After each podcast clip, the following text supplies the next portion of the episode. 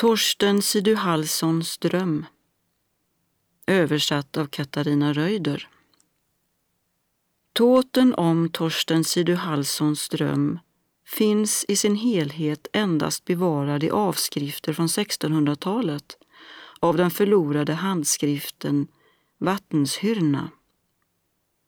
Berättelsen som tilldrar sig på östra Island återger en dröm där Torstein varslas om sin förestående död. Ett motiv som är vanligt i sagalitteraturen.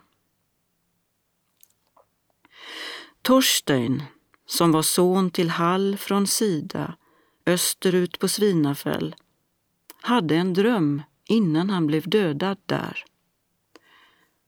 Tre kvinnor kom till honom och sade Vakna Torstein. Din träl Gilli tänker svika dig för att du lät snöpa honom och detta är ingen lögn. Se till att han blir ihjälslagen.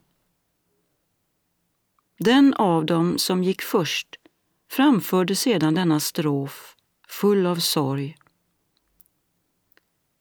Livsgudinnan har svekfullt kastat den stora stenen, spärrat krigarnas framfart, stoppat de skarpa svärden.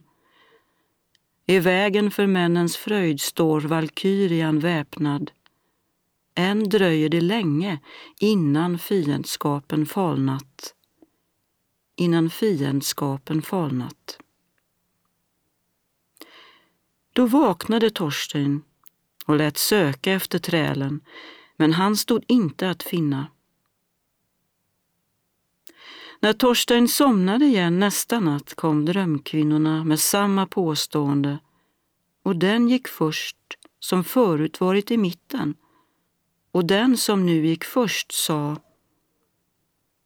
Den lagkloke gick till rätten, han som uttydde lagen. Gud gav tillstånd till detta. När ondskan skulle hejdas innan den goda jorden mottar den rike mannen, han som såras av svärdet och finner sig övervunnen. Och finner sig övervunnen. Så endast din levnad, Torstein.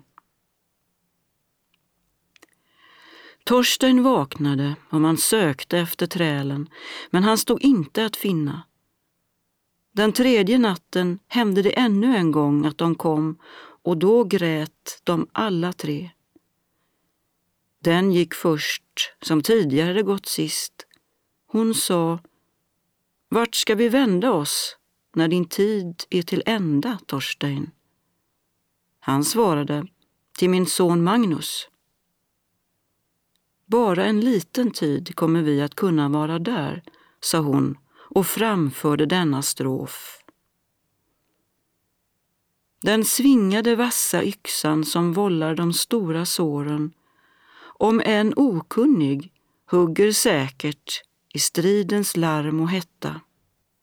Ett fruktansvärt fasans möte är förutspått sedan länge och hålls innan slutet kommer. Månen växer på himlen. Månen växer på himlen. De ändade livet ditt Torstein. Efter detta lät Torstein och hans hustru Ingvild söka efter Gilli, men han stod inte att finna. Sen kom ett riktigt oväder och Torsten ville inte att de skulle ge sig iväg medan vädret var så dåligt. Men nästa natt gick trälen Gilli in genom en lönndörr när männen sov och drog ett kortsvärd Torstein låg med armen över huvudet. Gilly högg med svärdet i strupen på honom.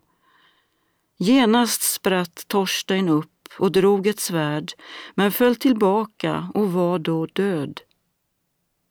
Trälen sprang ut i eldhuset och försvarade sig från ett hörn eftersom Torsteins män anföll honom. Så slängde de tygstycken på hans svärd. Då kastade Gilly svärdet och sa Nu är mitt liv till ända. Yngvild sa Vem fick dig att göra detta illdåd?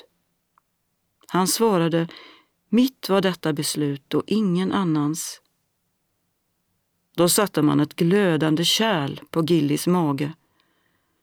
Då sa Gilli, plåga mig inte längre, Yngvild, för då ska jag uttala en förbannelse som ska bli ihågkommen och vara verksam så länge din släkt finns.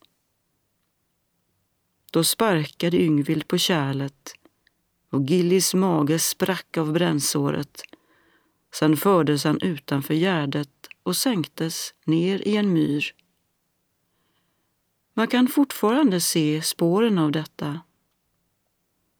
Denne Gilli var son till Jadgud, som var son till Gilli, som var son till Bjadak, som var son till kung Kjarval den gamle, som regerade länge på Irland.